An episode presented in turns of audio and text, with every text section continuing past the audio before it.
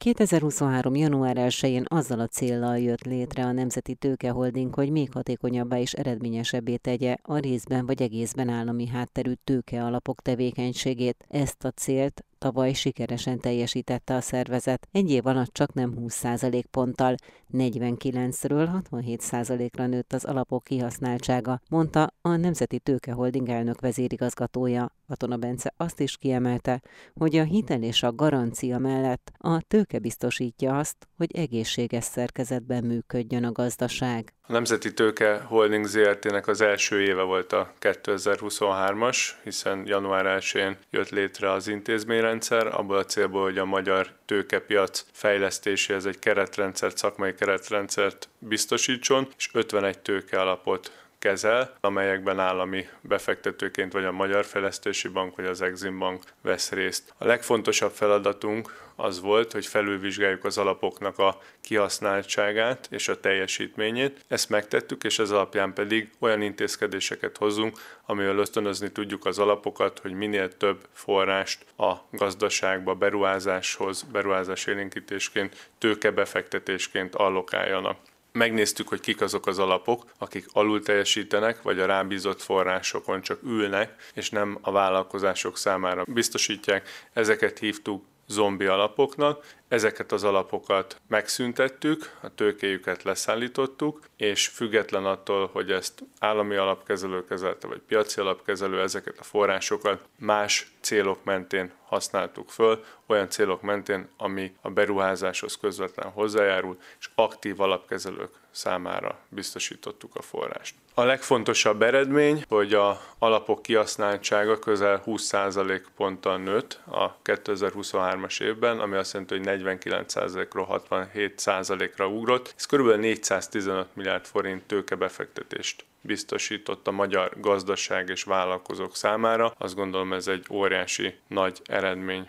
Miért olyan fontos az, hogy a magántőkebefektetések megjelenjenek a gazdaságban, és sokkal nagyobb szerepet töltsenek be az eddigieknél? Nyugat-Európában ugye hagyományosan sokkal nagyobb a magántőkebefektetések aránya. Igen, tehát egy, általában egy fejlett gazdaság fejlett tőkepiacsal rendelkezik, ami azt jelenti, hogy a tőkebefektetés volumene, hogyha most európai átlagot nézzük, az a 0,65%-ot el kéne ilyen GDP arányosan, tehát minél több tőke, aktív tőke alap, tőkebefektető van a piacon, annál erősebb a vállalkozói szektor, annál erősebb ugye a beruházási kedv, hiszen nyilvánvalóan ahhoz, hogy egy vállalkozás beruházni tudjon, vagy akár felvásárolja ugye egy versenytársát, akár belföldön, külföldön, ez tőke kell, megfelelő tőke szerkezet kell. És hogyha a vállalkozásnak nincs elegendő saját tőkéje, akkor ezeket a beruházásokat nem tudja megvalósítani. Ha csak arra gondolunk, hogy egy hitelhez vagy egy pályázathoz mekkora önerő kell,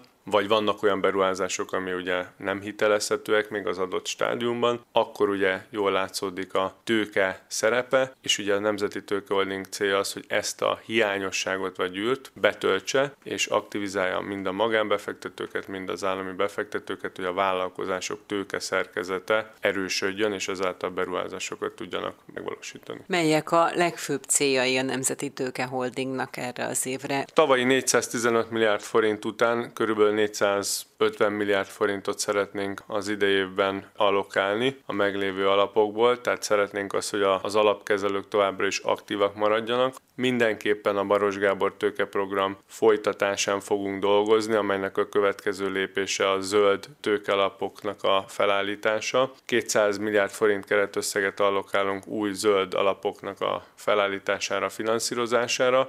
200 milliárd forint úgy tevődik össze, hogy 140 milliárd forint az, amit a Magyar Fejlesztési Bank oldaláról tudunk bevonni forrást befektetésként, és legalább 60 milliárd forint piaci befektetőt szeretnénk megmozgatni, tehát 24-ben is a zöld beruházások abszolút fókuszban lesznek, zöld megújuló energia források fejlesztése, tárolása a legfontosabb célja ezeknek az alapoknak. Emellett pedig a jól teljesítő, jól működő alapokra vonatkozó ráemeléseket helyeztük még célba. Erre körülbelül 300 milliárd forint áll rendelkezésre összességében. Elsődlegesen a logisztikához és a beruházásokhoz kapcsolódó alapoknak a finanszírozását vettük most célba az idejében, úgyhogy reméljük, hogy minél több forrás ki tud ezekbe az alapokba menni, és a kihasználtságot hasonló ütemben tudjuk növelni, mint korábban. Katona Bencét, a Nemzeti Tőkeholding elnök vezérigazgatóját hallották.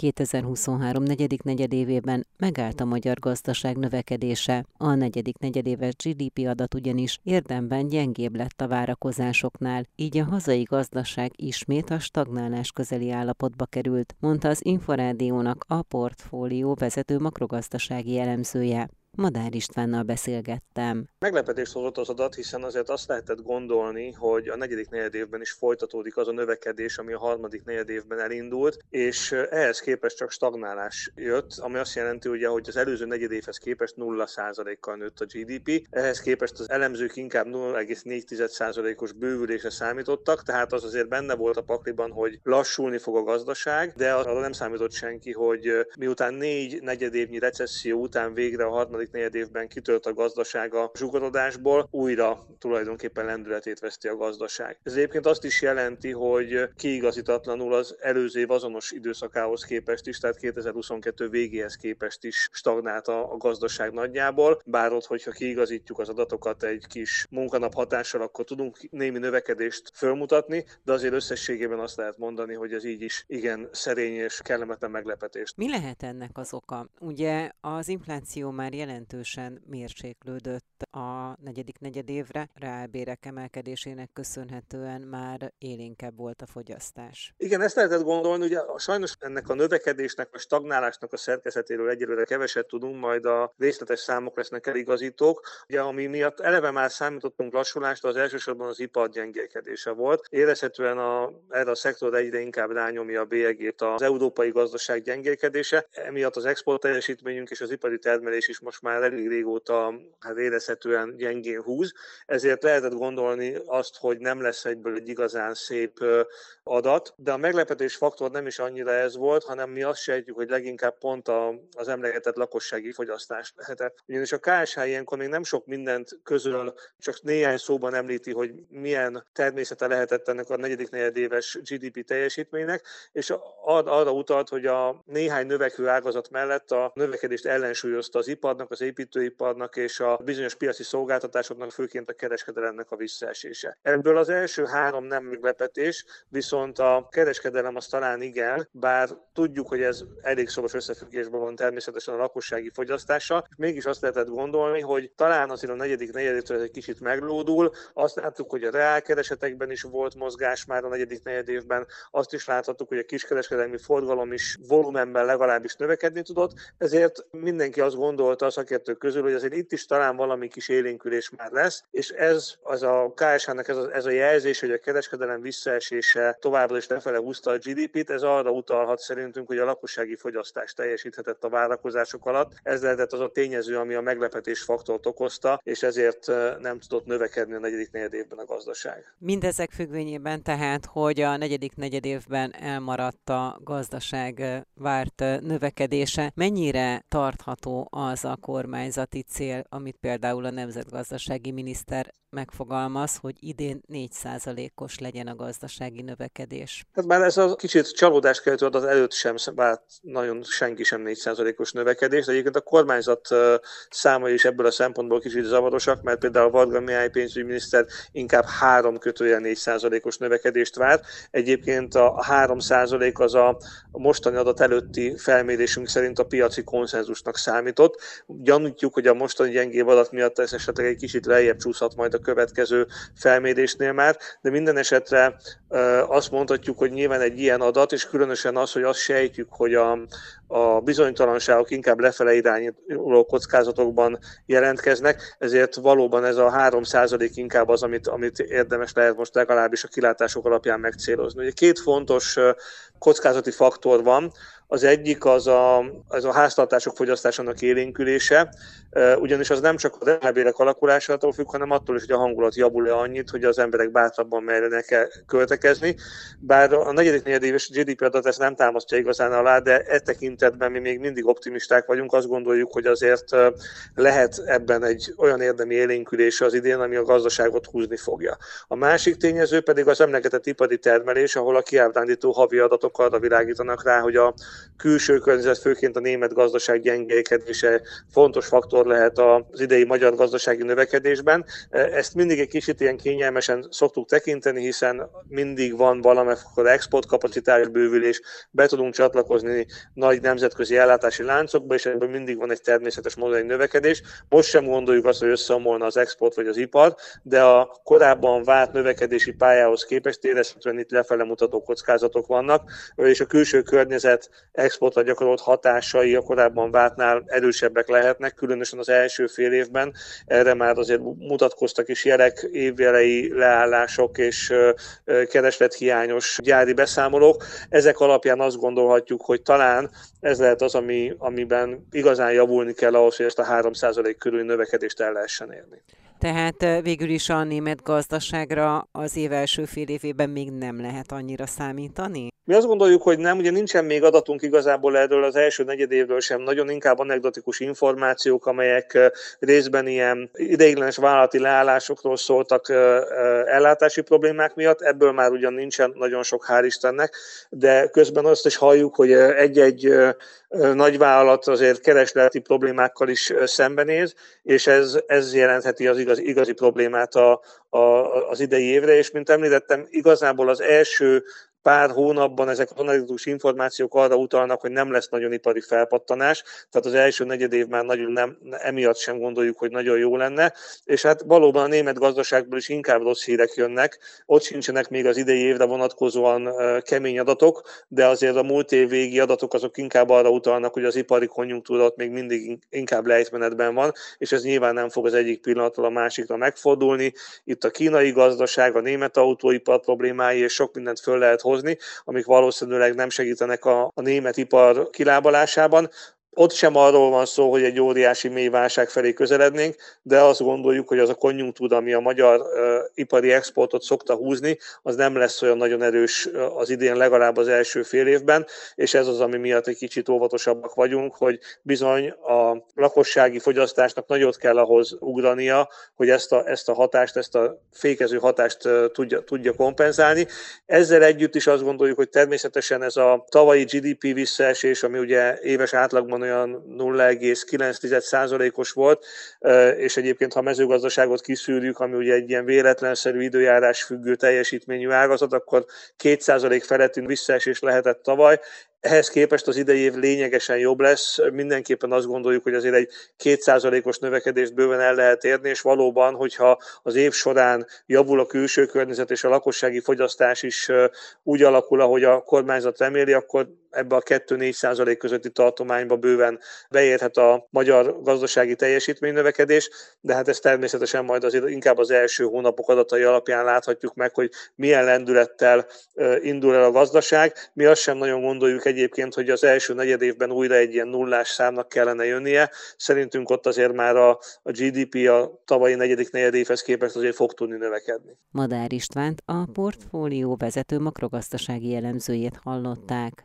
A KSH által közölt adatra a nemzetgazdasági miniszter is reagált. Nagy Márton közleményében azt írta, a GDP megtorpanása átmeneti, azt a külső piacok gyengélkedése és a magas reálkamat okozza. Az erősödő háborús konfliktusok és a szankciók hatásait sikerült tompítani, így a magyar gazdaság a tavalyi harmadik negyedévben már 0,8%-kal növekedett, a negyedik negyedévben pedig tartotta az előző évi negyedévi teljesítményét, mondta Varga Mihály pénzügyminiszter szerdán Facebook üzenetében a Központi Statisztikai Hivatal tavalyi évre vonatkozó GDP adatára reagálva. Az erősödő háborús konfliktusok és a szankciók hatásait sikerült tompítani tompítani, így a magyar gazdaság a tavalyi harmadik negyedévben már 0,8%-kal növekedett, a negyedik negyedévben pedig tartotta az előző évi negyedévi teljesítményt. A káros külső hatások éves szinten 0,8%-kal mérsékelték a magyar gazdaság teljesítményét. Ennek ellenére Magyarország gazdasági teljesítménye jelenleg is közel 5%-kal haladja meg a világjárvány előtti szintet, megelőzve a 3,5%-os uniós átlagot. 2024 a növekedés éve lehet a magyar gazdaságban, a bővülés mértéke elérheti a 3-4 százalékot. Ez támogatja, hogy a kormány letörte az inflációt, a reálbérek újra növekednek, a fogyasztás, az export és a beruházások erősödnek, a foglalkoztatás rekordszinten van.